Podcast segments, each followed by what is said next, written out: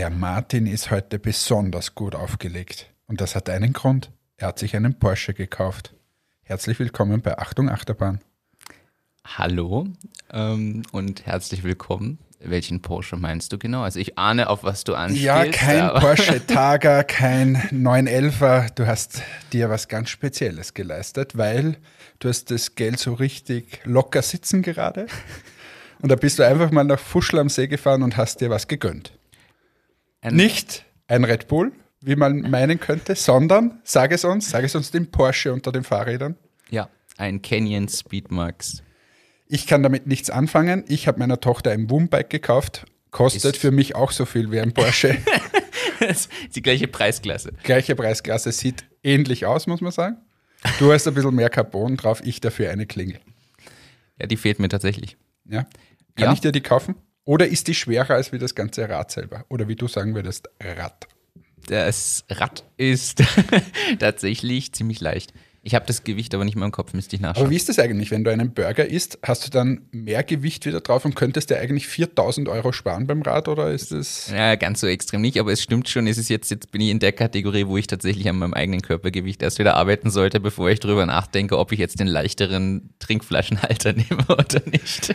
Also. Ja, aber genug des Gequatsche hier. Wir haben eine ganz spezielle Folge. Bei uns sitzt nämlich jetzt schon wer am Tisch. Ich bin ganz nervös, traue mich gar nicht zu sprechen hier. Äh, wir haben heute einen Gast und wir haben uns gedacht, wir machen das so, wir zeichnen die ganze Folge auf. Er muss ruhig sein, bis dass er dran ist. Und wir begrüßen Martin Eder in unserer Runde. Hereinspaziert, herzlich willkommen. Wir freuen uns auf dich. Schön, dass du da bist. Gastfreundschaft.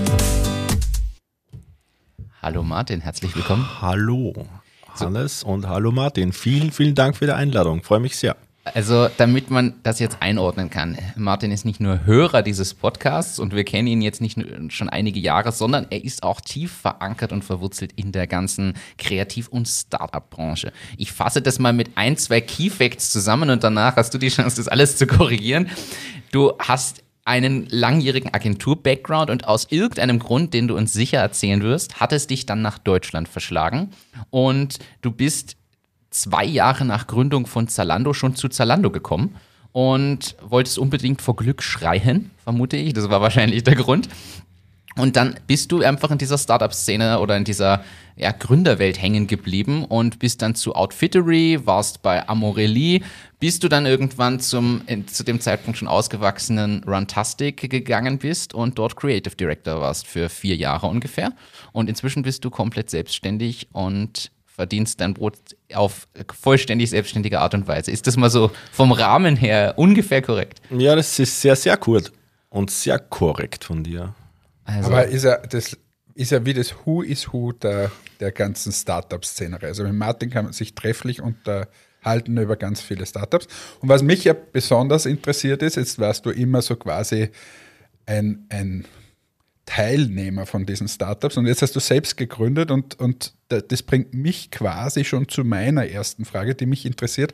Was ist denn so der Unterschied? Jetzt kommst du zu Zalando, das da gerade zwei Jahre alt war, dann kommst du zu Amorelli, schaust dir da die Vibratoren an, gehst dann irgendwie zu, zu Runtastic, äh, wirst du ein Creative Director, bist immer ein wichtiger Teil, das ist schon klar, aber es ist jetzt quasi nicht dein eigenes Baby. Und was ist da der Unterschied zu dem, jetzt hast du selbst gegründet, ähm, was ist da der Unterschied? Ja, im Großen und Ganzen, ich glaube, ich bin durch diese ganze Startup-Zeit, äh, nicht nur in Deutschland, sondern auch bei Runtastic, schon sehr zur Selbstständigkeit erzogen worden. Das heißt, für mich der Schritt war gar nicht so, so groß oder der Unterschied ist für mich auch nicht so groß. Irgendwie war es für mich immer so, ja, ich glaube, es wird Zeit, mal ein eigenes Unternehmen zu gründen. Und äh, äh jetzt durch die Krise auch hat sich einfach ergeben. Und der Unterschied ist gar nicht so groß. Also das ist, äh, ja, außer dass ich jetzt alleine bin und kein Team mehr habe. Das ist vielleicht der größte Unterschied.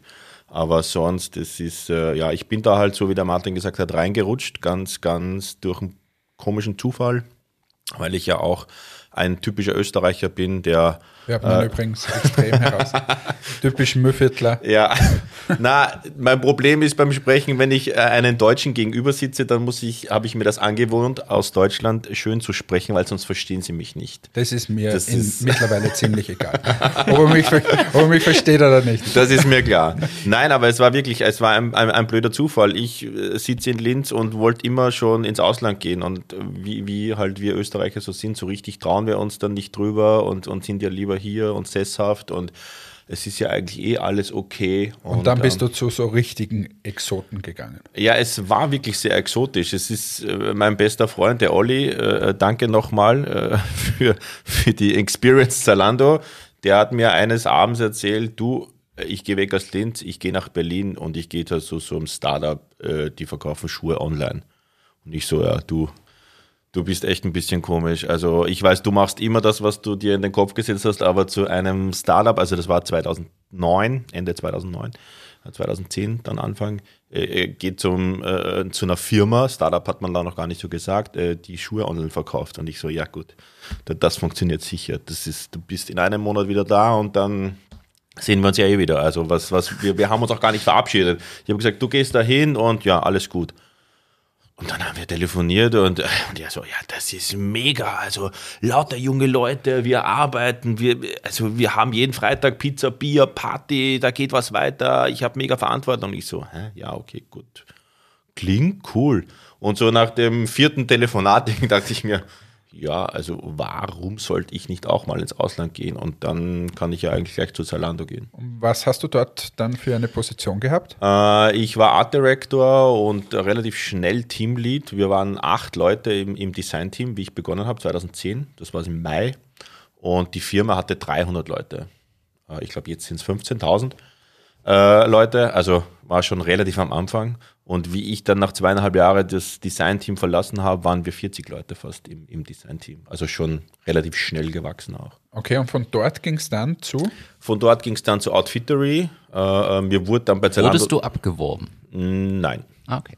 Das war... Aber vielleicht nur ganz kurz, also Zalando kennen ja wahrscheinlich die meisten. Was ist Outfittery? Der Martin, der nickt schon wieder ja. Also jetzt ist ja schwierig, beide heißen ja Martin heute, aber, aber unser deutscher Freund, der Martin. Outfittery, du hast es sicher schon mal getestet, oder? Ich habe es tatsächlich noch nicht getestet, aber die Werbung kennt man ja häufig dann schon, die Fernsehwerbung, die seit Jahren immer wieder laufen. Da geht es de facto um fertig zusammengestellte Outfits, die man in Form einer Box kriegt. Genau. Das ist, glaube ich, so Äh, also die der Kurzform. persönliche Shopping-Assistent für Männer. Genau, das war so die, die, die Grundidee. Äh, und ich fand es halt mega spannend, wieder was Neues äh, oder bei einem neuen äh, Ding dabei zu sein, von ganz von Beginn. Ich glaube, wir waren zehn Leute am Anfang, äh, super hands-on, jeder macht alles, vom Boxen packen bis zu äh, Boxen bekleben, zur Post bringen, alles war dabei und auch ein bisschen Design. Für das wurde ich ja grundsätzlich geholt. Und äh, ja, das war halt äh, auch so eine, es war auch wieder ein mega Zufall. Also ich kenne die, äh, die Julia, die Gründerin, wir haben mal gesprochen und sie, ja, kannst ja mal eigentlich äh, so für, für einen Apfelkuchen irgendwie so eine Box designen. Du hast ja eh immer Bock. Und ich so, ja, cool. Coole Idee. Äh, warum dann nicht gleich beginnen bei euch? Genau. Okay, von dort dann in ein ganz spannendes Feld für, für wieder unseren Martin hier. Er freut sich ja wirklich das- wie ein Honigkuchenpferd, dass, endlich, dass es endlich mal legitimiert wird, dass du über dieses Thema sprichst. Also zu Amorelie. Genau. Das, ja, also das, ich habe mir da auch gar nicht so viel Gedanken gemacht, also über das Produkt an sich oder über die Produkte, sondern mir ging es da wirklich mehr um wieder das neue Designfeld, neue Branding-Optionen, wieder ganz was Neues. Man vergisst ja immer, dass äh, Sex-Toys äh, nicht online werben dürfen, also weil ja Google, äh, Facebook sind ja alles amerikanische Firmen. Das klingt ja immer so cool sind aber trotzdem sehr brüde. Also das heißt, es ging gar nicht mit, mit, mit Online-Werbung, sondern du musst irgendwie eine Brand aufbauen. Und das hatte ja bis zu dem Zeitpunkt ein sehr schmuddeliges, anrüchiges Format, nenne ich es mir mal. Also wer, wer kauft das schon? Äh, Und da wurde eine Marke aufgebaut und da war ich auch relativ von Anfang an dabei mit sehr viel TV-Werbung dann, äh, was auch natürlich nicht so easy ist, weil nackte Menschen gehen ja auch nicht. Und du musst natürlich eine Brand aufbauen und das war, das war relativ äh, schwierig, aber natürlich deswegen auch super spannend.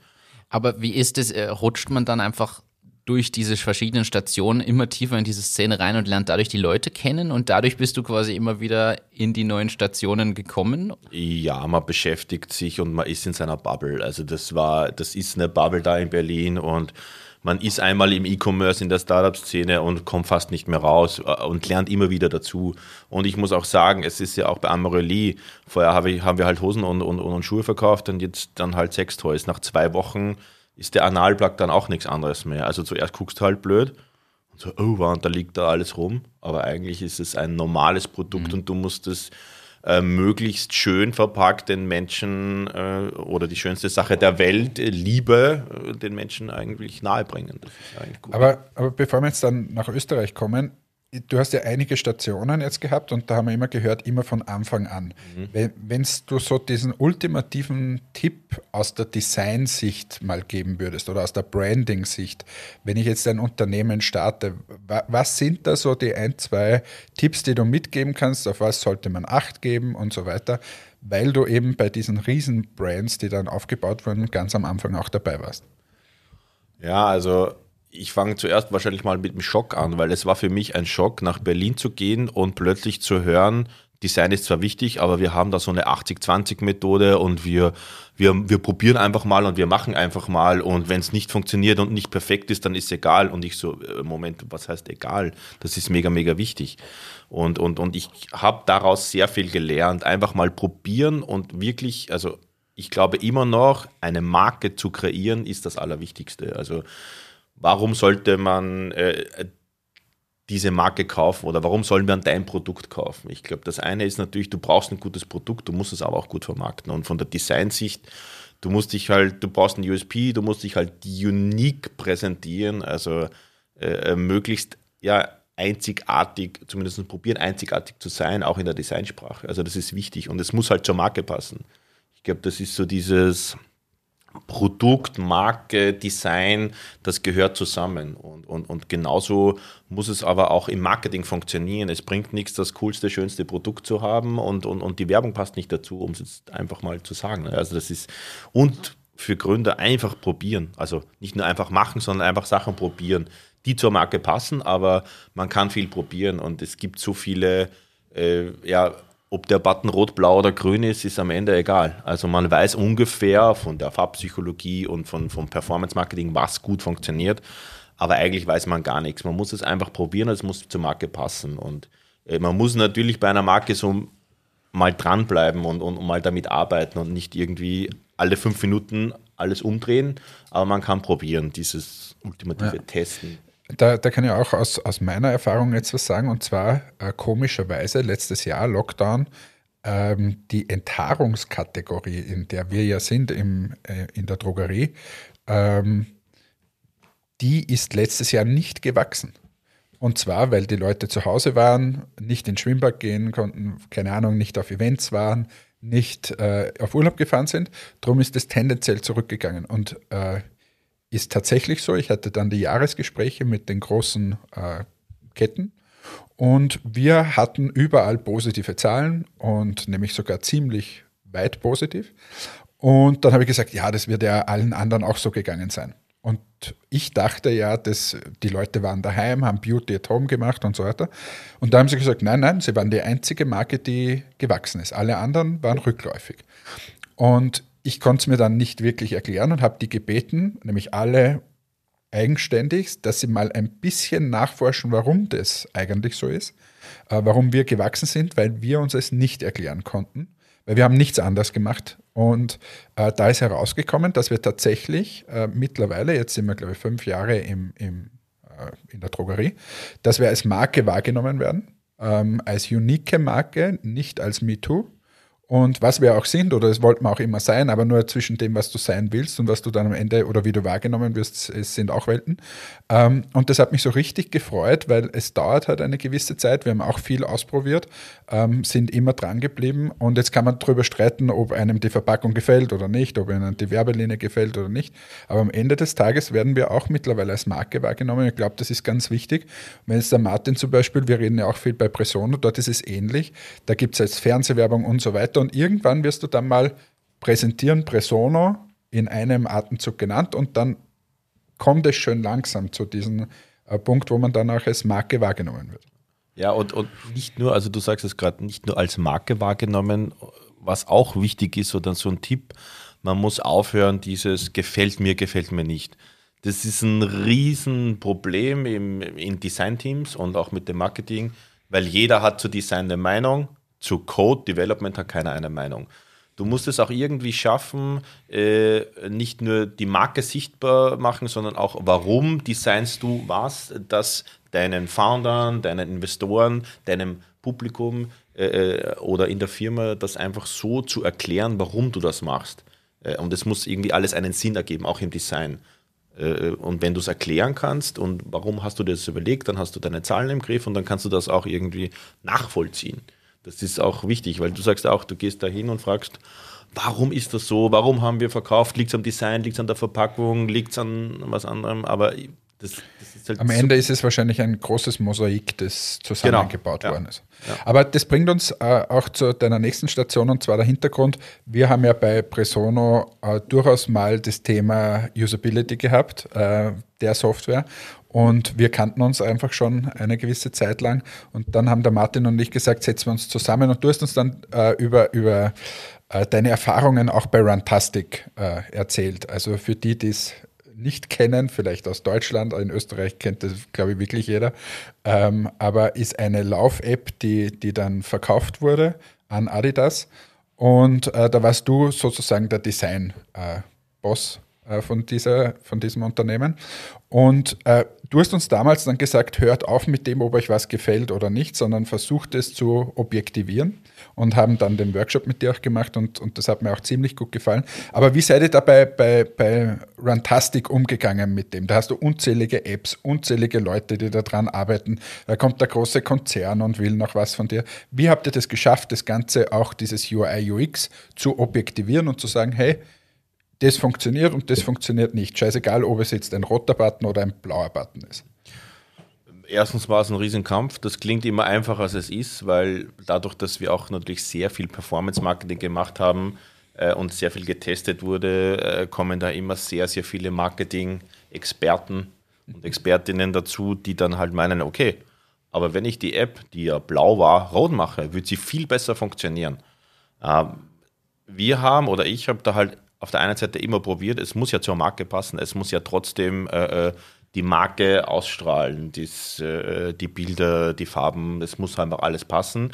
Äh, und, und wie haben wir es gemacht? Ja, also wir hatten ein Riesenteam äh, mit, mit, mit über 25 Leuten und es war immer ein, ein, eine Teamsache und wir hatten gewisse Regeln, gewisse Strukturen äh, uns erarbeitet, sag ich mal, weil äh, um eben äh, nicht dieses gefällt mir, gefällt mir nicht denken zu haben. Und ja, es ist am Ende gar nicht so komplex, aber du musst es äh, dann natürlich auch verkaufen. Weil jeder kennt irgendwen, der die App zu Hause hat und warum was funktioniert und was er nicht jetzt doch noch gerne hätte und braucht. Und auch wenn es doof klingt, aber hör auf deine User. Und das ist jetzt ein, eine Floskel, aber du musst es dann schon so machen, dass du nicht nur mit den User kommunizierst, sondern von dem User Feedback bekommst und das einordnest und natürlich äh, auch das, das, das, Feedback einarbeitest und einbaust. Und das heißt eben nicht, das dachte ich am Anfang auch immer, ich muss jetzt eine Million Leute fragen. Die Ratio ist viel, viel geringer. Das, da reichen 20, 30, 100 Meinungen. Du kannst da schon relativ gute Metriken draus bauen und, und, und auch haben wir probiert, eben mit Zahlen zu operieren, auch im Designbereich. Okay, aber das heißt, äh, bei Runtastic, ihr habt euch dann da 20, 30 Leute eingeladen und habt die einfach mal mit der App herumspielen lassen und dann geschaut, wie deren Reaktion drauf ist. Genau. Unter anderem haben wir, sind wir in einem Shoppingcenter rumgelaufen. Wir haben aber das Ganze auch äh, auf digitale Füße gestellt. Das heißt, und die, die, das Team hat dann äh, Prototypen verschickt, hat, hat Leute eingeladen für einen Gutscheincode oder, oder für ein kleines Gutzi äh, oder manche haben es einfach freiwillig gemacht. Also dieses Interagieren mit dem, äh, auch digital mit dem Consumer haben wir schon vor Corona schon gemacht, also wo jetzt jeder sagt, ja, digital first und so. Also das ist, ähm, da waren wir damals schon so weit und natürlich musst du es dann, es ist eine Arbeit, du musst es machen, du musst es dann auch umsetzen. Du kannst mal schnell einen Prototypen bauen, der schnell funktioniert, es muss dann auch alles programmiert werden und so. Das ist dann wirklich am Ende auch in der App funktioniert. Aber es, es, es gehören dann auch mehrere Abteilungen dazu. Das heißt, das war dann auch nicht immer nur eine, eine Designfrage, sondern da war der User dabei, da war das Development dabei, da waren halt alle dabei, die, die auch ihre Meinung äh, kundgetan haben. Wie lange wird das jetzt dauern, um das zu bauen? Macht das jetzt Sinn oder machen wir nicht vorher was anderes? Oder wie wichtig ist das jetzt äh, wirklich? Also ist natürlich auch eine, eine Riesenfrage. Ja, also kann ich auch wieder aus meiner Erfahrung ein bisschen was erzählen. Und zwar, ich war ja mal bei, bei der Firma Trodat angestellt für Stempel. Und das ist ja ein, sagen wir mal, wenig sexy Produkt, also ein Office-Stempel. Und ähm, wir haben das aber so gemacht, also so eine Entwicklung kostet mehrere Millionen Euro, ist auch nicht ganz wenig, weil dahinter dann ganz viele Werkzeuge hängen. Ähm, und haben dann immer in so Fokusgruppen das Ganze abtesten lassen. Und es ist eigentlich erstaunlich, wenn du selbst glaubst, die wichtigste Funktion ist das. Äh, und da beschäftigen sich wirklich viele Leute intern damit. Dann setzt du das um und baust es und Prototypen. Und dann zeigst du es den Leuten und dann sagen die irgendwie 20 Leute, das brauche ich ja gar nicht. Ähm, und diese Entscheidung dann äh, zu treffen, na jetzt lassen wir dieses Feature und konzentrieren uns auf andere, ist sicher nicht ganz einfach, aber ich kann da auch berichten, also wir haben in unterschiedlichen Ländern dann diese Fokusgruppen gemacht, immer mit so, keine Ahnung, 10, 15 Leuten. Ähm, und am Ende war es ein, ein, eine, eine, ein Sample von quasi 45 oder, oder 60 Leute. Und die haben uns aber schon extrem weit gebracht und uns einfach viel erzählt. Hör auf deine User, ist, klingt so einfach, ist aber dann am Ende des Tages, glaube ich, sehr, sehr schwer. Aber das ist, glaube ich, so da der Punkt, an, wenn man von Usability spricht, äh, den man einhalten sollte. Vor allem, wenn du zwar eine österreichische Firma bist, aber international operierst. Ja. Weil jedes Land, jeder Kontinent ist ein bisschen anders. Ja. Dass du dann noch zur Marke passt und trotzdem für deine User oder Usergruppen das Richtige machst, ist dann auch wieder nicht so einfach. Da geht es nicht nur um Design, da geht es um Wörter, um Text. Wie schreibe ich was, wie spreche ich was aus? Das ist ähm, ja, digital ein bisschen einfacher, als was du jetzt erzählst, wenn du ein echtes Produkt bauen musst, äh, was natürlich auch äh, sehr viel Geld kostet. Aber, äh, Aber, im Prinzip genau dasselbe. Ja. Also du gehst dann mit dem Stempel da nach Paris und setzt da in einen Raum und schaust denen zu, wie 15 Leute deinen Stempel probieren und kommst drauf, die können das ja gar nicht, was ich mir da ausgedacht habe. Ähm, und dann heißt es halt wieder zurück und, und nochmal machen. Ja. Ja. Habt ihr das bei Amorelli auch so gemacht? Auf diese Frage hat der Martin jetzt eine Viertelstunde gewartet. Der Martin möchte sie nämlich jetzt als Gratis-Tester zur Verfügung stellen.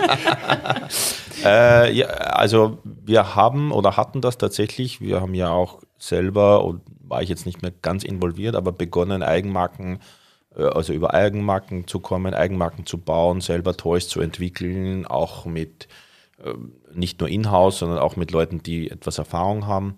Ähm, haben wir auch gemacht, aber das ist natürlich der Prozess äh, sehr, sehr langwierig. Also das äh, ist gar nicht so easy. Und du hast halt nicht so viel Innovationen in dem Bereich, wie du in anderen Bereichen Innovationen hast. Man sagt so, jedes Jahrzehnt kommt eine Innovation im wir mal, Sexbereich äh, und meistens für Frauen. Und dann kam die Aquariumpumpe. Wie, wie Zuhörerinnen und Zuhörer dieses Podcasts wissen, Martin hat das schon mal erklärt, weil er ja absoluter Heavy-User ist von all diesen Spielzeugen, ähm, dass dieser, wie heißt der, Womanizer ja. von der Aquariumpumpe abstammt. Warum? Mach noch mal dieses Geräusch bitte. weil das Nein, immer so an, ansaugt, oder ja, wie ist genau. das? Ja, du kannst es perfekt. Ja, das, das, letzte Mal war ich da thematisch besser eingestellt. ja, vom Vortrag Aber noch alles mitbekommen. Ich, ich möchte jetzt da mit einer Frage reingrätschen. Inwieweit ähm, würdest du jetzt Teams oder auch Startups oder Gründerinnen oder Gründern, äh, jungen Unternehmerinnen äh, und Jungunternehmer Tipps mitgeben, wie geht man an dieses Thema Design überhaupt ran? Weil wir haben jetzt schon gehört, du bist trotzdem wohin gekommen, wo es einen Anfang gab, du konntest es mit aufbauen und groß machen, aber wenn man jetzt wirklich bei Null startet, man gründet frisch, was sind so deine drei Tipps, wo du sagst, auf das sollte man von Anfang an vielleicht schauen, aus der Erfahrung, die du eben gemacht mhm. hast, auch im, gerade im Wachstum dieser Firmen, wo man sagt, das sind vielleicht Fehler, die man vermeiden kann oder Aufwände, die später sonst entstehen, wenn man es am Anfang gleich richtig angeht. Gibt es da so drei Sachen, wo du sagst, das würdest du jedem empfehlen, was man sich mal überlegen sollte, wie man herangehen sollte, sowohl an, also an das Thema Design generell, jetzt nicht nur Produktdesign, sondern du hast es eh ja. schon genannt, das ist ja gesamtheitlich zu sehen.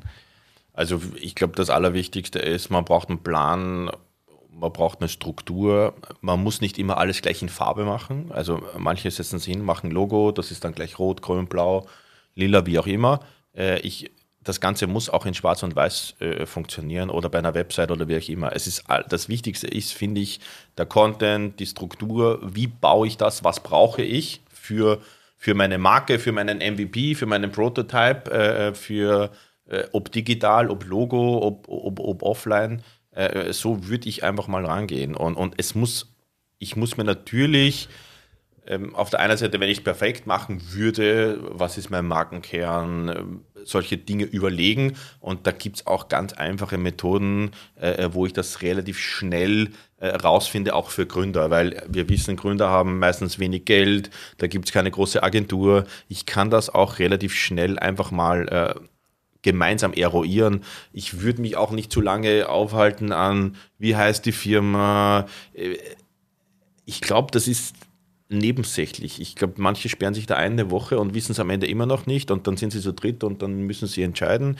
Ich glaube, dann einfach mal losstarten mit wem. Ich kann ein Wort schnell austauschen. Ich, äh, ja, ich muss mir einfach überlegen, was ist meine Zielgruppe und ich muss dann am Ende auch beweglich bleiben, weil es ändert sich alles so schnell. Ich werde wahrscheinlich einmal mal starten und dann muss ich eh wieder alles in die Tonne treten. Ähm, ja, man muss sich natürlich überlegen, so ein bisschen, wie international möchte ich äh, sein, wenn man sich das vorher schon so ein bisschen überlegt, vom Namen, auch vom Logo, macht das natürlich Sinn. Aber ich glaube, die Struktur ist das, das, Wichtigste und dass man sich über diese, man kann sich auch selbst ein Briefing schreiben, was ist das Wichtigste, äh, damit man einfach mal von einer Grundlage wegarbeitet, wo man sich dann wieder zurückbesinnen kann und dann einfach machen und sich ja, ein paar, drei, vier Designs ansehen und dann drüber diskutieren und die zerpflügen oder auch nicht. Ich meine, man kann das bis ins Kleinste auseinandernehmen wieder, aber und dann einfach mal starten und probieren und gucken, ob es funktioniert. Also. Und quasi, wenn es nicht funktioniert oder nicht gut genug ist, dann einfach nochmal hinterfragen oder überarbeiten ja, genau. und quasi ähm, sukzessive, iterativ sich voranarbeiten. Genau, und auch wie zu wissen, was hat nicht funktioniert oder warum, da ist es auch meistens nicht ein, ein Punkt. Ne? Also das ist ja auch immer so ein bisschen ein komplexes Ding, aber ich glaube, man soll sich schon mit Kennzahlen, mit solchen Sachen auch im Designbereich auseinandersetzen und die auch ein bisschen im Griff haben. Aber was sind da so Kennzahlen? Also du hast vorher schon gesagt, Zahlen und Design, das widerspricht sich ja ein bisschen, würde ich jetzt mal sagen. Ja. Aber was sind so Kennzahlen, mit denen du gearbeitet hast im Designbereich bei diesen Unternehmen? Ja, wir haben sich tatsächlich äh, äh im Branding-Bereich äh, äh, guckst du dir halt an, wie wichtig ist meine Marke, wie bekannt ist meine Marke, solche Dinge, was habe ich, wie passt die Marke zum Markenkern, zu dem, was ich mir eigentlich überlegt habe.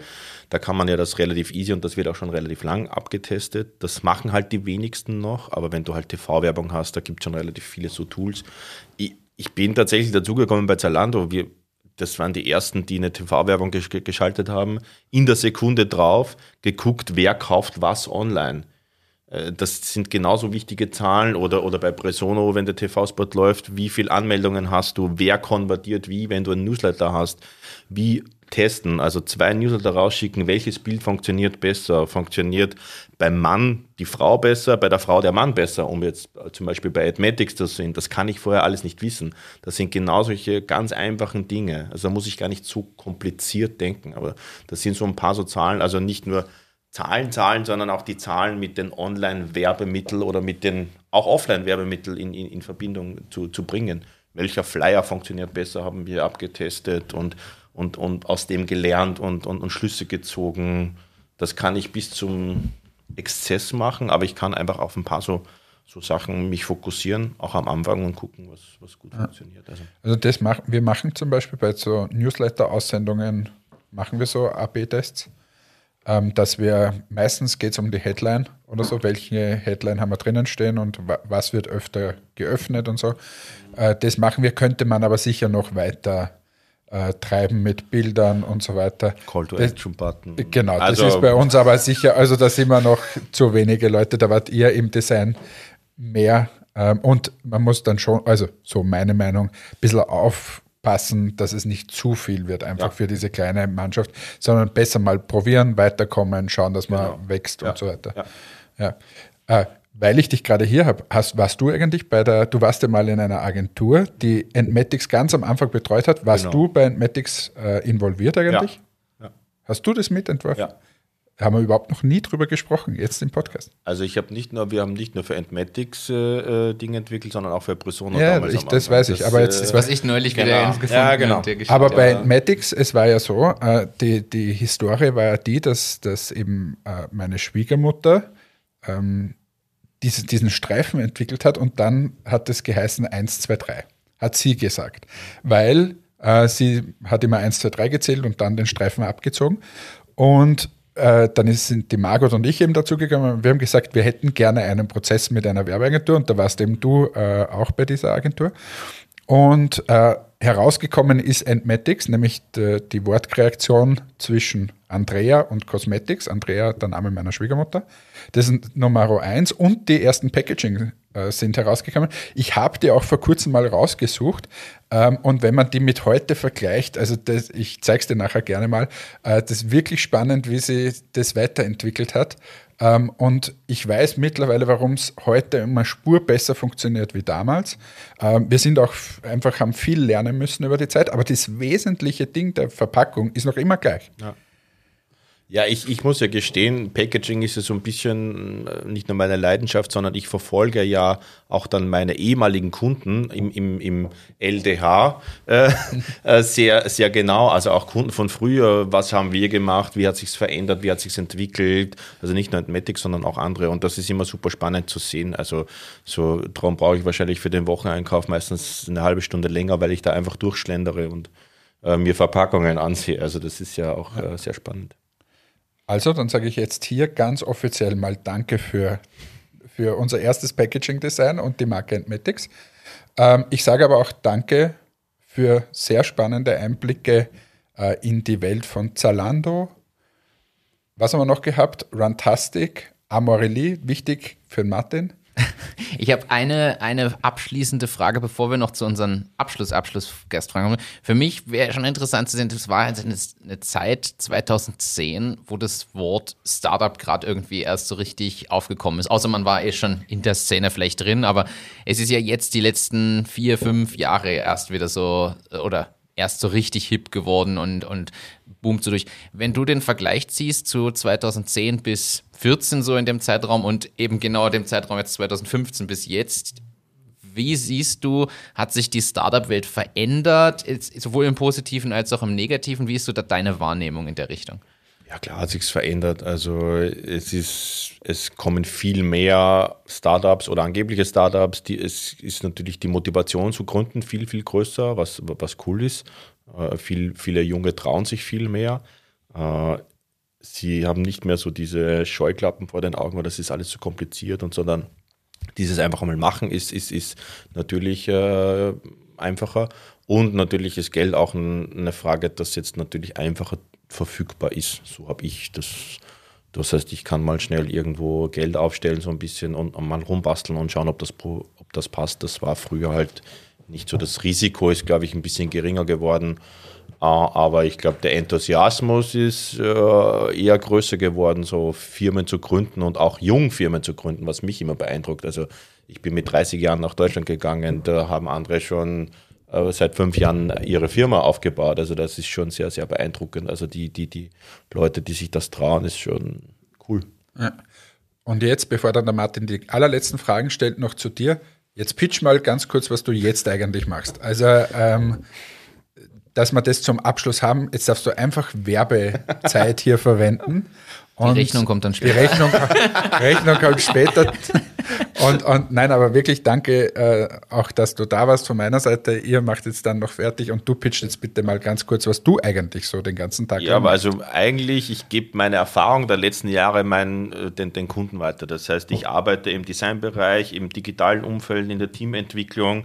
Äh, ich bin Creative Director, äh, ich mache Kreativkonzepte von der Markenentwicklung bis hin zu ja, kleinen UI-UX-Projekten, kleinen Workshops, äh, alles, was in diese Richtung geht. Ich arbeite mit Firmen genauso zusammen wie mit Startups, ähm, arbeite, also bin auch da, dass ich, wenn, wenn, wenn Leute kurzfristig Hilfe brauchen, springe ich ein als Teamlead, als, als Head of Design, also für kleine Inhouse- ähm, Agenturen, genau. Das ist das, was ich jetzt mache seit äh, 1. Oktober und äh, ja, läuft ganz gut soweit. Ich bin super happy, auch über die Selbstständigkeit und genau. Man kann mich erreichen, äh, hoffentlich bald über meine Website mecc.at und sonst einfach auf LinkedIn oder mir eine E-Mail schreiben an me.mecc.at. Genau, und ich hoffe, dass meine Website zumindest under construction noch live geht. Dieser Mann, dieser Mann heißt Martin Eder Genau. und ist übrigens für alle, die gerne Achtung Achterbahn hören, dieser Martin, der hier ständig hereinfunkt und uns irgendwelchen Blödsinn schickt äh, und ich das immer ertragen muss. Ja, so, genau. Martin, du hast noch Fragen zum Schluss? Natürlich unsere, unsere Gastfreundschaft fragen natürlich noch. Die erste Frage, was ist deine Hauptinformationsquelle? Also Online, Zeitung, TV oder ähnliches? Ja, ich habe mir natürlich Gedanken gemacht und ich bin drauf gekommen, es ist sehr viel Podcast. Also ähm, um, um mich längerfristig quasi Themen zu widmen, ist das der Podcast. Und sonst digital, also einfach das Internet, Zeitung online lesen. Und ich bin so ein bisschen ein Informationsjunkie, das heißt, der, ich schaue schon auch zehnmal am Tag auf ORF.at und solche Dinge, also genau. Und genauso im Designbereich, also das ist hauptsächlich alles online und ab und zu lese ich auch ein Buch, aber das ist sehr, sehr selten. Okay. Wie stehst du zum Thema Homeoffice?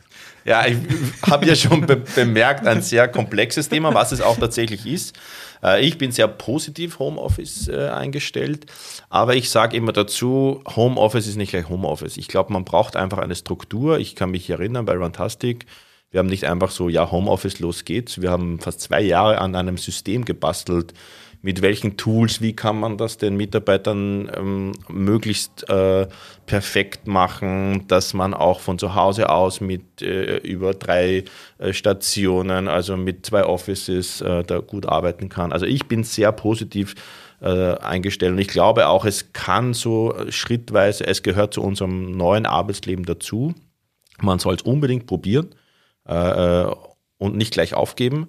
Und ja, es kann auch, wenn einer mal ein bisschen krank ist, dann zu Hause bleiben, dann arbeite ich von zu Hause. Also ich glaube, diese moderne Arbeitswelt, vielleicht haben wir weniger Staus durch Homeoffice. Also äh, ich habe auch den Aspekt von dem letzten Gast sehr gut gefunden. Nicht jeder ist für Homeoffice auch geeignet. Also ich glaube, da muss ich auch dann ehrlich zu mir selber sein. Äh, Und, und Homeoffice ist nicht äh, einfach zu Hause sitzen und Kaffee trinken. Das ist genauso Arbeit wie alles andere. Also ich glaube, ja, sehr gut. Homeoffice, cool. Und dann die allerletzte Frage: Schnitzel, Steak Schnitzel. oder Gemüse? Ohne, da kommt der Österreicher durch. Ja, äh, auch wenn ich probiere seit über einem Jahr nur mal einmal die Woche Fleisch zu essen, aber bei der Frage Schnitzel ist Schnitzel. Also genau. Das heißt, das geht jeden Tag. das ging wahrscheinlich jeden Tag, ja. Hast du in Berlin in dem Büro öfter mal alle mit Schnitzel beglückt oder so? So richtig? Äh, Im Büro nicht, aber tatsächlich habe ich dort und da den einen oder anderen Arbeitskollegen oder Gründer mal eingeladen zu mir nach Hause und, und, und es gab Martin Schnitzel, genau. Ja. Ah. Das klingt doch cool. Ja, danke für deine Zeit. Spannende Einblicke. Ich glaube, wir könnten drei Folgen äh, füllen mit noch Fragen zu Design, Designthematiken, äh, Kreativ, Selbstständigkeit. Ich bin gespannt, wann nach der äh, Selbstständigkeit im Beratungsumfeld dein erstes richtiges äh, Startup mit Team dahinter als nächstes noch kommt. Du grinst, also ich glaube, das ist nur eine Frage der Zeit und spätestens dann sollten wir uns darüber unterhalten, dass du nochmal vorbeikommst und auch das wieder entsprechend pitcht. Ja, ich sage auch danke für die, für die Einladung und ja, mal schauen, was die Zukunft bringt. Also ich bin da sehr offen für alles und äh, ja, warum nicht auch mal äh, eine größere Firma gründen. Vielen Dank, Martin. Dankeschön. Bis zum nächsten Mal. Hereinspaziert. Herzlich willkommen. Wir freuen uns auf dich. Schön, dass du da bist. Gastfreundschaft. So, ändert ihr jetzt euer Packaging-Design wieder? Das weiß ich nicht. Jetzt gehe ich dann nachher raus mit, mit Martin, zeige ihm das und dann wird er mal sagen, ob das jetzt gut ist oder nicht, was wir hier machen. Und Und dann wird er sagen, äh, es geht eigentlich nur um das, ob das Kästchen pink ist oder violett. Vielleicht, vielleicht ändert ihr ja alles. Ihr könntet dann nochmal die ganze Marke hinterfragen. Logo Ist ein, ändern, gut, Farbe ist ein ändern. guter Zeitpunkt Ich gerade. glaube auch. Jetzt, was funktioniert, ist ein guter Zeitpunkt. Ich möchte noch bei diesen, jetzt wo, wo wir schon so schön in diesem Thema drin Ich weiß waren. übrigens, welches Produkt er in Zukunft machen wird. Er hat es genannt. Er hat es genannt? Er hat's genannt. Mehr sage ich dazu nicht.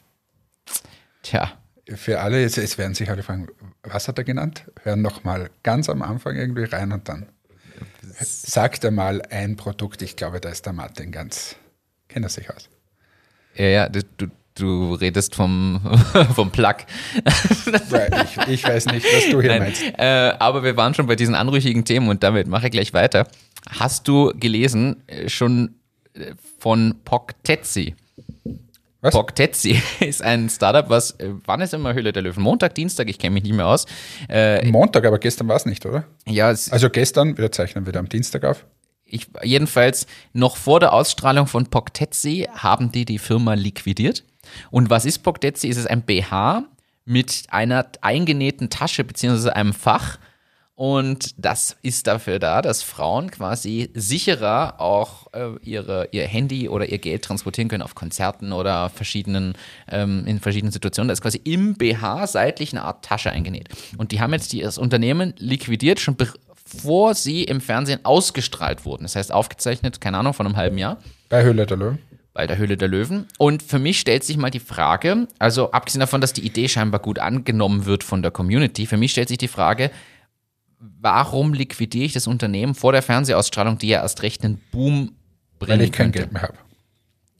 Ja, aber wenn ich die Fernsehausstrahlung habe und nachweisen kann, dass es an grundsätzlich, dass das Es gibt Produkt Leute, genommen die wird. sind risikoaffiner, nennen sich Martin Behrendt und würden das genauso argumentieren. Es gibt aber auch Leute, die sagen, hm, habe ich kein Geld mehr, muss ich aufhören.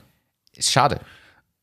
Ja, Jetzt muss man wirklich aber es sagen, ist halt leider so. Also man muss ja auch mal äh, sagen, wenn du kein Geld mehr hast, dann musst du sagen, ich Natürlich, muss jetzt es gibt dann den Jetzt Punkt- kannst du zur Bank gehen und sagen, wir strahlen hier aus, es wird schon super sein. Keine Ahnung, könntest einen, Höhlen, äh, einen Löwen anrufen und sagen, gib mir noch Geld und so weiter.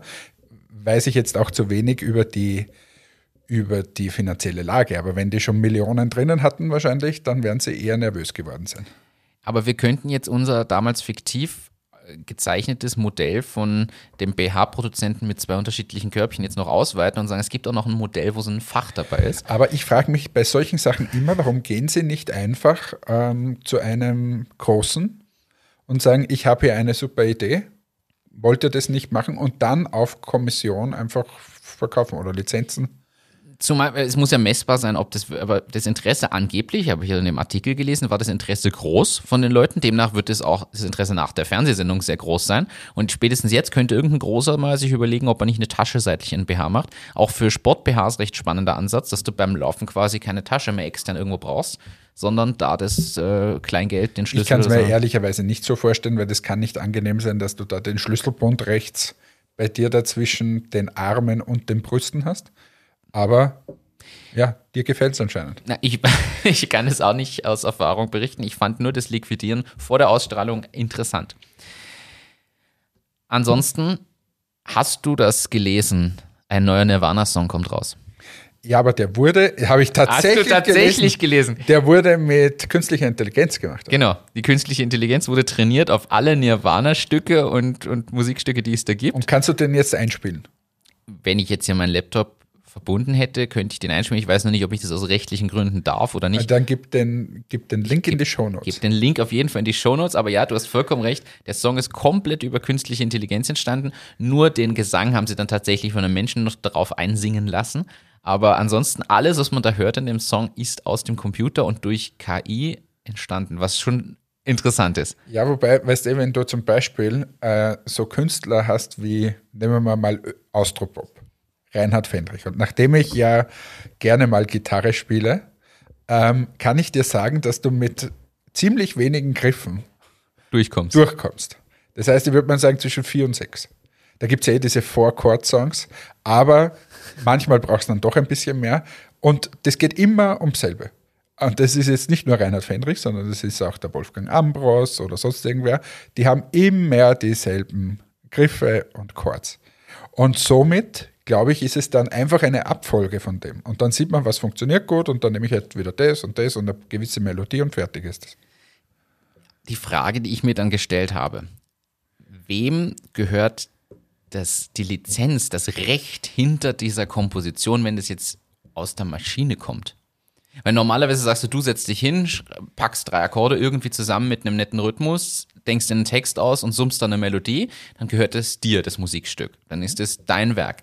Wenn jetzt aber die künstliche Intelligenz das macht, wer ist denn der Autor? Vor allem, wenn sie trainiert wird mit einem Komponisten oder mit einer Musikgruppe oder einem Musiker oder Musikerin, die tatsächlich ja echte Musik produziert haben.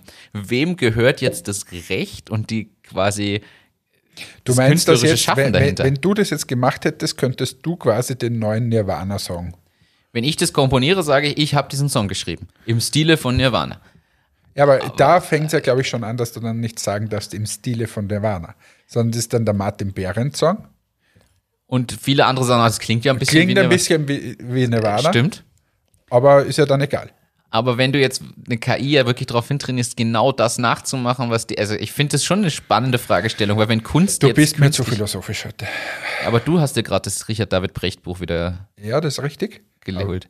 Ja, aber habe ich mir geholt, weil ich die Krise, da geht es um die Krise, etwas besser verstehen möchte.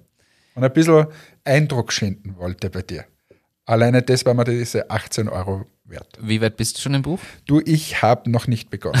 Aber es liegt eher daran, dass ich es erst am Freitag gekauft habe, heute Dienstag ist, dazwischen Ostern war und meine Tochter mich in der Zwischenzeit eher gebunden hat an andere Bücher. Möchtest du wissen, was? Ja. Fehlersuchrätsel, dann so äh, Labyrinthrätsel und äh, was war das andere? So komische Sachen vervollständigen Rätsel. Das haben wir hundertfach gemacht. Und dann habe ich noch so äh, Zeichnungen ausgemalt. Und da bin ich wieder drauf gekommen, dass das ein Riesentrend ist, eigentlich, eh schon seit, seit Ewigkeiten, dass Erwachsene ausmalen. Ja. Weil man super abschalten kann und kann ich bestätigen, ich habe da diesen Osterhasen ausgemalt mit den Ostereiern und äh, das, das beruhigt ungemein. Da denkst du nicht an Presono, da denkst du nicht an Entmatics, an gar nichts denkst du da. Außer, Weil du das Hirn wirklich ausschalten Ja, kannst. dass du da nicht hinausmalen darfst. Weil Und sonst nicht die falsche Farbe nimmst. die falsche Farbe ist schlecht und nicht hinausmalen. Also für alle die, die ein bisschen schlecht beisammen sind, ähm, gerade über die Brücke gehen und überlegen, ob es nicht doch besser wäre, hinunterzuspringen, nehmt euch so ein Buch und dann ausmalen. Das ist super. Also bitte nicht von der Brücke springen. Nein, Kauft absolut. euch ein paar Entmatics-Streifen, dann seid ihr auch eine Weile beschäftigt. Genau. Einfach Apropos Brücke, ist unsere Brücke schon fertig in Linz? Welche jetzt? Aber ich, ich, ich glaube, die wird jetzt bald fertig. Eisenbahnbrücke? äh, Ja, naja. Wir haben, jetzt ist noch 40, wir haben jetzt 40 Jahre gebraucht, dass wir überhaupt das Thema Brücken haben und jetzt haben wir so viele Brückenbaustellen, dass man gar nicht mehr weiß, welche. Wenn ich mich nicht täusche, soll sie im Spätsommer, Herbst, glaube ich, soll sie ungefähr eröffnet werden. Okay, finde ich gut. Aber wir haben gleichzeitig auf meiner Heimstrecke haben wir eine neue Brücke zum Sanieren begonnen. Ich stehe wieder im Stau. Ah, haben sie schon angefangen? Ich dachte, sie warten, bis die andere eröffnet ist. damit Na, nicht unten, oben. Jetzt sind wir oben. Also äh, interessiert jetzt Ach niemanden, so. aber jetzt, das ist so wirklich, die Koordination ist eher schwierig. Ja. Aber wir wissen das. Brücken sind ein Na, die, diese ungünstiges Ver Thema. Diese in- Verkehrskoordination. Ich frage mich immer, warum das so schwierig ist. Und ich hatte gestern eine Begegnung der dritten Art. Äh, und Oh, zwar, jetzt, oh, und zwar jetzt. folgendes. Ich hatte gestern die Chance, mit jemandem zu sprechen, der für die Einteilung der Streufahrzeuge hier in Oberösterreich zuständig ist. Und ich habe Okay. mich sofort beschwert, weil ich gesagt habe, wie kann es sein, dass ich auf nicht von einer Nebenstraße, aber auf eine Bundesstraße komme und dort liegt Schnee, wenn ich weiß, dass eine Woche vorher wurde mir gesagt auf sämtlichen Kanälen, dass es schneien wird. Wie kann das sein? Und ich habe eine Antwort bekommen, so dass ich total ruhig war, verständnisvoll in Zukunft bin und mich nie wieder beschweren werde. Das ist so komplex, dieses Thema, es ist unfassbar. Jetzt bin ich Zum gespannt. einen fängt es mal an. Wusste ich nicht.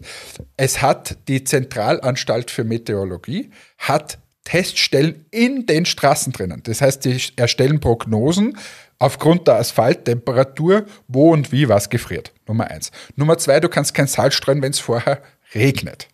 Oder wenn es so, so Schneeregen ist, weil dann geht das ganze Salz wieder von der Straße weg. Das heißt, du musst warten, bis es schneit. Dann hat ein so ein Auto so einen zwei, drei Stunden Radius. Ja. Sonst braucht man zu viele Autos. So, jetzt kannst du den quasi erst losschicken, wenn es schneit. Da schneit es aber auf der anderen Seite schon drei Stunden lang. Verstehst? Und, und, und. Ich habe Informationen bekommen, war ganz begeistert und bin ab jetzt ruhig. Ich fahre dann einfach über diese Schneefahrbahn und, und nehme es hin. Aber so wirklich eine Lösung ist das auch nicht. Nein, ist keine Lösung, aber ich habe eine Erklärung. Weil ich konnte es mir nicht erklären, wenn eine Woche lang gesagt wird, dass es schneien wird am Mittwoch um 14 Uhr und du fährst dann am Mittwoch um 15 Uhr raus und es ist eine Schneefahrbahn, konnte ich es mir nicht erklären. Man könnte jetzt einfach sagen, die könnten in diesem zwei Stunden Radius auch, wenn sie wissen, um 14 Uhr schneit am anderen Ende, fahren sie halt zwei Stunden Aber früher was, los, was fahren tust du, wenn es überall schneit? Was tust du, wenn es überall schneit? Nein, nicht mehr. Nicht dagegen reden. Ich habe mir das gestern wirklich genau erklären lassen. Und ich gut. finde das super. Sind ehrenwerte Leute, die bemühen sich wirklich sehr. Und, was du auch nicht weißt, es kostet eine Lawine. Das Salz ist 300 Prozent gestiegen. Und Vom da, Preis her? Ja, vom Preis her. Und daher wird jetzt immer mehr Flüssigsohle ausgesprüht. Was ist das? Das ist sowas ähnliches. Ist egal. Du als alter Physiker weißt dann schon, was das ist. Aber es ist sehr ähnlich zu Salz. Ja, wobei ich weiß nur, dass es ja tatsächlich mittlerweile die ersten biologisch abbaubaren Stoffe da auch wieder gibt, weil dieses Salz ist ja auch nicht einfach Salz, das ist ja auch irgendein. Ja. Aber da könnte man sich eigentlich auch damit beschäftigen. Oder mit so vorhersagbaren Sachen und künstliche Intelligenz. Und warum reden wir über das? Weil wenn du mal hinausschaust, kriege ich so einen Grant. Das ist schon wieder Schnee Es gerade. schneit, ich bin heute aufgewacht, minus drei Grad und überall Schnee. Ja, ich sehe das ähnlich, weil in Linz hat es auch geschneit. Ich habe aus dem Fenster geschaut und mir gedacht, was passiert? Wo ist der Christkindlmarkt? Ja. Wo, du willst ja nur wieder ein Raclette-Brot haben. Gerne. Nächstes Thema. Nächstes Thema. Ich habe eine Nachricht bekommen von Stefan. Stefan hört unseren Podcast. Wer Und, ist Stefan? Äh, Stefan ist ein Hörer unseres Podcasts und das Wichtige ist, er ist auch gleichzeitig äh, Entwickler, wie mir scheint. Er hat nämlich die Folge auch gehört, wo wir, oder besser gesagt, du dich drauf, darüber aufgeregt hast, dass deine Daten nirgends gespeichert sind bei dem Covid-Test. Ich hasse es. Ja, so. War heute schon wieder testen und ich hasse es. Und jetzt mal abgesehen davon, dass wir uns alle fragen, äh, Martin und ich hatten das Thema heute auch schon im, im Auto, äh, dass wir uns alle fragen, warum gibt es nicht einfach die eine Datenbank und warum muss das jedes Mal dann neu auch abgetippt werden vor Ort? Aber was der Stefan entwickelt hat, ist ein Chrome-Plugin, was einem online die Daten auf seinem Rechner speichert. Das heißt, wenn du das nächste Mal dich anmeldest, ist alles, das gesamte Formular perfekt vorausgefüllt. Du musst quasi nur noch Uhrzeit und OK drücken und der Rest ist vorausgefüllt. Und ich fand es cool, dass da einfach jemand zumindest. Aber kann der Stefan mal beim Roten Kreuz anrufen, bitte, und sagen, liebes Rote Kreuz, ich habe da ein Chrome-Plugin, da wird es eh schon wahrscheinlich, legen sie dann auf und sagen, na, das brauche ich nicht. Ähm, und das bei den Teststationen implementieren. Ist das möglich? Ich, er hört das hier wahrscheinlich. Ich gebe den Link übrigens auch in die Shownotes, aber Liebes Rotes Kreuz, in den Shownotes befindet sich ein Link, das könnte euren Leuten wirklich sehr viel helfen. also, ja. Aber ehrlich, warum ist das nicht? Ich frage mich, warum wir nicht eine zentrale Login haben. Ich logge mich ein, alles ist drin, alles Apropos ist gespeichert. zentrale, zentrales Bashing, äh, Margarete wurde wieder mal aktiv. Sie hat bei einer Pressekonferenz darauf angesprochen, dass sie auch in den Chatprotokollen vorkommt, gesagt, ich bin heute nicht hier für diese Frage, ich bin nur für Energiefragen heute zuständig. Dann nochmal, Sie sind aber gerade bei einer öffentlichen Pressekonferenz, äh, könnten Sie bitte die Frage beantworten, ich bin heute nur hier für Energiefragen und nicht für Chatprotokollfragen. Es wird immer besser. Ich mag sie immer mehr. Schwierig. Sehr schwierig. Also ich, glaube, gehe gar wer- nicht weiter. Ich werde übrigens, glaube ich, nie bei der, bei der ÖVP eingeladen werden, dass ich irgend so ein Nationalratsmandat bekomme, weil ich dauernd so böse spreche über die Margarete. Tja. Vielleicht Es gibt dich- Schlimmeres. Vielleicht fragt dich dafür die SPÖ. Auch dort fände ich zwei, drei Leute, die mir, die mir tierisch auf den Keks gehen. Sagt dir Bistrobox was? Sag mir was. Die Das ist super. Weißt du warum? Warum? Warum? Ey, Du fragst mich diese Frage. Also, naja, weil das Absolventen von der FH Welt sind. Genau so ist es. Muss jetzt, Habe ich live miterlebt während meines Studiums, wie das entwickelt wurde. es ist, das, da kommen wir jetzt zu zwei spannenden Punkten. Also für alle, die das nicht kennen, Bistrobox ist ein 24 Stunden funktionsfähiger Pizzaautomat, der aber die Pizza quasi frisch backt. So, das ist mal das Wichtige. Das Spannende ist jetzt, auch ich habe, kenne die bereits seit dem Studium, bereits im Jahr 2009, wenn ich mich richtig erinnere, auf einem ÖH-Treffen äh, waren die dort und haben das Unternehmen vorgestellt und damals ihren mehr als nur Prototypen, sondern ihr erst serienfähiges Modell oder so vorgestellt. Seither kenne ich die auch schon. Daher äh, habe ich die auch immer am Schirm. Die haben jetzt während Corona ihren Umsatz mehr als verdoppelt. Was, was natürlich super ist, Äh, Und da sieht man auch, manche Sachen werden von den Leuten dann angenommen, wenn wirklich die Alternativen erst sinken. Weil das Konzept fand ich schon immer cool, weil die Pizza schmeckt einfach besser und ist frisch gebacken und das ist cool. Aber ich weiß, dass sie sich teilweise schwer getan haben. Ich bild mir auch ein, die waren bei zwei Minuten zwei Millionen sogar mal in der Sendung. Bin ich aber unsicher. Irgendwo im Fernsehen habe ich es auf jeden Fall mal reden oder sprechen sehen. Also ich, ich fand's, ich, ich finde das auch super, dass die, was die machen, aber ich habe mich nie so erwärmen können mit diesem Pizza aufbacken Dingsbums da. Weil warum gehe ich dann nicht zum Kebabmann und hole mir dort sowas oder zum Pizzamann oder so? Jetzt gibt es die eine, das eine Argument, okay, es ist vielleicht an Orten, wo kein Pizzamann ist, wobei das ist mittlerweile auch schon schwierig. In jedem kleinen Dorf gibt es irgendeinen so einen Pizzabäcker. Ähm, und das zweite ist aber, wenn ich mal wieder um 3 Uhr in der Früh eine Pizza gerne hätte. Das ist so. Aber sonst wüsste ich quasi nie, warum ich das brauche. ja, Aber die haben es ja weiterentwickelt. Mittlerweile ist es ja ein richtiges Bistro ohne Bedienung im Prinzip. Das, das stimmt, aber ich sehe schon Anwendungsfälle. Also erstens gibt es schon noch immer Ortschaften in Österreich, die, wo auch der nächste Pizzamann nicht in irgendeine greifbare Nähe rutscht. Und ich glaube, Sag dass es mir, sag es mir, wo. Also zum Beispiel, wenn ich zu meinem besten Freund, dem Ralf, fahre, äh, gibt es in Krengelbach gibt's einen Pizzamann und dort in der Nähe steht auch eine, eine Bistrobox. Bistrobox. Gleich bei der Einfahrt. So, die zwei, also zwei Geschäfte sind sozusagen einen Kilometer auseinander. Da fahre ich trotzdem lieber zu der zu das, Pizza- kann, das kann sein. Ich glaube noch immer an den Einsatzzweck auf äh, Raststätten.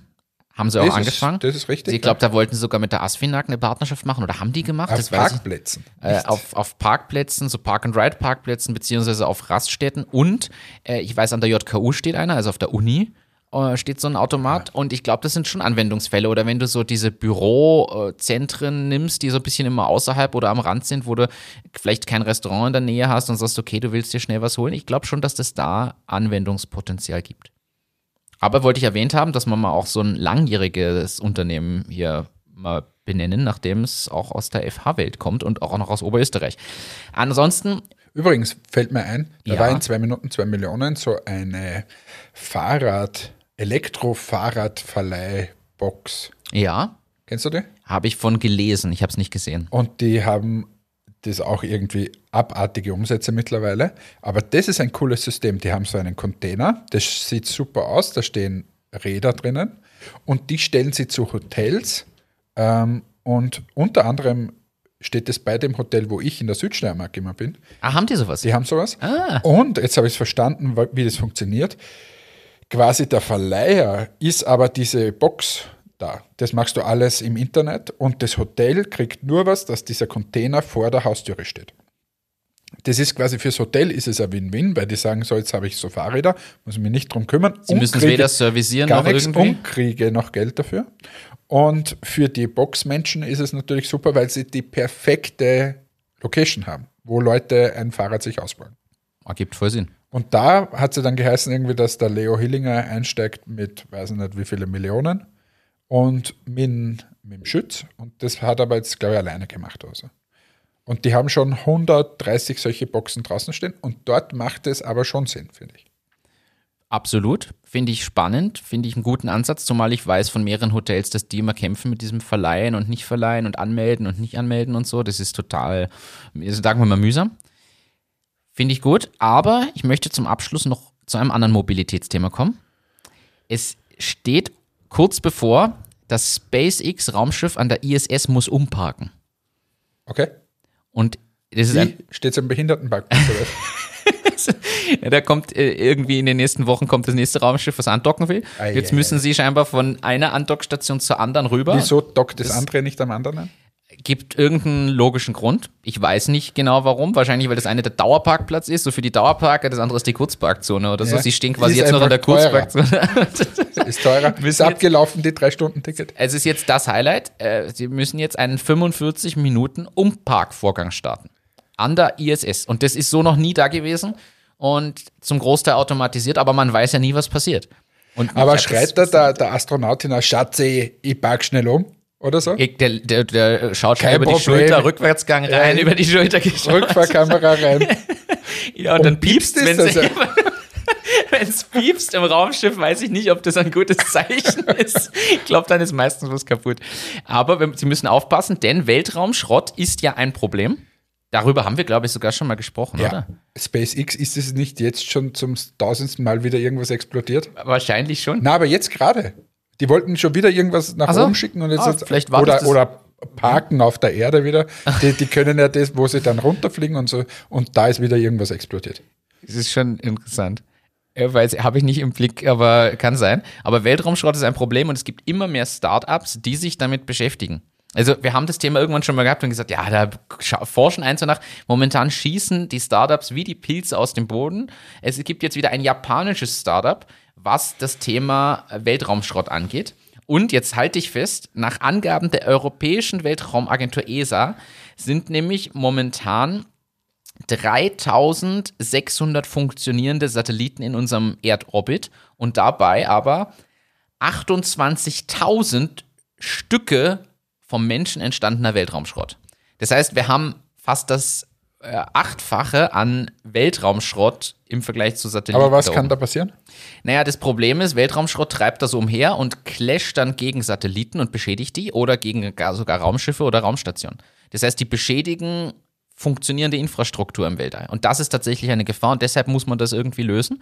Und da forschen jetzt wieder die Japaner in dem Fall jetzt mit einem neuen Startup dran und die haben so eine Art Schrottsammler. Also Ich stelle mir das so vor wie dieses Clean the Ocean Projekt, was den, das, den Plastikmüll einsammelt im Meer, nur halt im Weltraum. Da fliegt halt irgendwo so eine Art Riesencontainer, der alles einsammelt. Rum. Was da noch alles an, an, an Themen entstehen werden. Da wird es irgendwann mal geben, so K-Class repariert, K-Class tauscht aus für den Weltraum.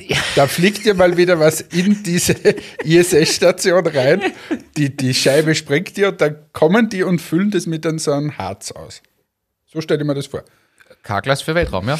Du, Abschlussfrage, nur weil ich gefragt wurde, ich habe abgeraten, aber du bist ja unser äh, Investmentbanker hier. Sollte man jetzt in Bitcoin investieren? Ja oder nein? Also ich wurde wirklich bei, bei den Osterfeierlichkeiten, weißt du, da, da wirst du halt so in der Familie, da gibt's wieder wen, der hat da schon aus 25.000 Euro 100.000 Euro gemacht und jetzt ist der perfekte Zeitpunkt. Ich habe dann da so auf einem Blatt Papier gezeichnet, wie schnell das auch wieder runtergehen kann. Würdest du jetzt aktuell investieren? Was ist dein Veranlagungstipp? Also hier erstmal ein Disclaimer. Alles, was wir jetzt hier besprechen, ist bitte nicht nachzumachen, sondern geht auf eigene Verantwortung. Das hier ist weder eine Investmentberatung noch sonst irgendwas. Ich muss ehrlich sagen, wenn man gerade 20.000 Euro wirklich rumliegen hat und überhaupt nicht mehr weiß, was man damit tun soll, sollte man einfach an Achtung Achterbahn überweisen. Ich sage hier jetzt noch die IBAN. Also, Nein, ähm, schwieriges Thema. Da möchte ich tatsächlich, ich finde es ich find's deswegen schwierig, weil ich glaube, dass jeder für sich selbst entscheiden muss, ob das ein Thema ist oder Ich nicht. sag's aber in Bill Gates Worten, jeden, dem Geld nicht egal ist, sollte dort nicht investieren. Ist, äh, Hat er gerade einen Tipp hinausgehauen? Ja, ähm, der Elon sagt was anderes. Äh, es, ist, es ist schwierig. Ich finde, das kann man tatsächlich nicht pauschal sagen. Also bei Aktien traue ich mich jetzt mehr zu sagen als bei Kryptowährung. Ich persönlich würde dann eher noch sagen, ein bisschen Geld in, in den Ether, also Ethereum zu investieren, aber das ist meine ganz persönliche Ansicht. Äh, man kann Ist durchaus... das, dieser, ist das dieser Vulkan in Sizilien? Das ist der Ätna. Aber man kann durchaus auch noch äh, jetzt äh, in, in Bitcoin investieren. Ich würde mir halt den Kurs momentan anschauen, und in welcher 50.000. Phase. Mir angeschaut. Ja, ja, aber in welcher Phase wir sind, der wird wieder mal ein Ziemlich bisschen fallen. Grundsätzlich, die Prognosen stehen schon dahin, dass der die 100.000 knacken kann. Ja, klar. Und äh, deshalb lieber jetzt noch als in Als drei bei Jahren. 99.000. Richtig. So, in diesem Sinne, das war mal wieder ein Service-Podcast, wie er sich gewaschen hat. Der Martin ist mittlerweile eingeschlafen, da links neben uns, macht aber nichts, du kannst es nachhören. Äh, also, alle, die, alle, die mal jemanden brauchen für Design, bitte an, wie war das, me.me.xy.com oder so? MECC. Martin MECC. Eder Creative Consulting. Ah, okay. Bitte E-Mail dorthin schreiben. Ansonsten einfach liken, teilen, sharen und uns die 20.000 Euro lieber überweisen. Ist besser angelegt als in Bitcoin. In diesem Sinne, schöne Woche. Danke fürs Einschalten. Bis zum nächsten Mal. Ciao, ciao.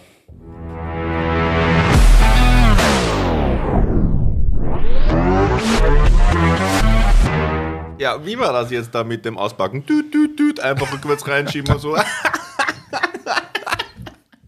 Naja, und tatsächlich gegenüber von uns ist, ist ein Parkplatz und dann kommt so einer mit dem neuesten E-Porsche, keine Ahnung wie der heißt, spielt alle Stücke, der hat 17 Kameras, 18 mal piep, piep, piep, wahrscheinlich kann der auch alleine einpacken, parkt er eine Viertelstunde vorwärts, rückwärts mit seiner Frau draußen ein und aus. Und die zeigt immer, noch vor, noch zurück, wir haben noch Platz. Und ich denke mir so, Moment, warum habe ich ein Auto für, keine Ahnung, über Aber ich hab- ich hab- 100.000 Euro und mit 7 Bip und keine Ahnung was. Und die deuten da rum und ich denke mir so, meine Fresse, ey, das gibt's jetzt. Aber ich war heute auch, ich war heute beim Bauhaus und habe mir einen Teich gekauft. Und äh, Hast du heute einen Teich gemacht? Was ist denn hier los? ist ja jetzt egal, vergiss den Teich. Jedenfalls war ich beim Bauhaus und, und zurre da diesen Teich fest auf meinem Anhänger und auf einmal, Ausch! Und da gibt es beim, beim Bauhaus immer solche Schwellen, äh, die dann quasi nach vorne hin begrenzen. Und dieser Ford Mondeo oder wie auch immer, ist da einfach mal drüber gefahren über diesen Ding. Und was, es war ein Mann und dann, dann, das hat wirklich der ganze Parkplatz mitbekommen. Und was macht ein Mann in so einer Situation? Er tut so, wie wenn das Normalste ist der Welt und hat einfach wieder zurückgeschoben und den hat's die Schürze vorne runtergerissen. Und was tut man dann? Man parkt einfach in den anderen Parkplatz, der so dort steht, steigt aus und geht in das Bauhaus. Alles liegt, da war alles kaputt von seinem Auto, aber es war ihm so peinlich. Also deshalb, bitte, liebe SpaceX, passt auf, wen ihr dort ein- und auspacken lasst. In diesem Sinne, ciao, Papa.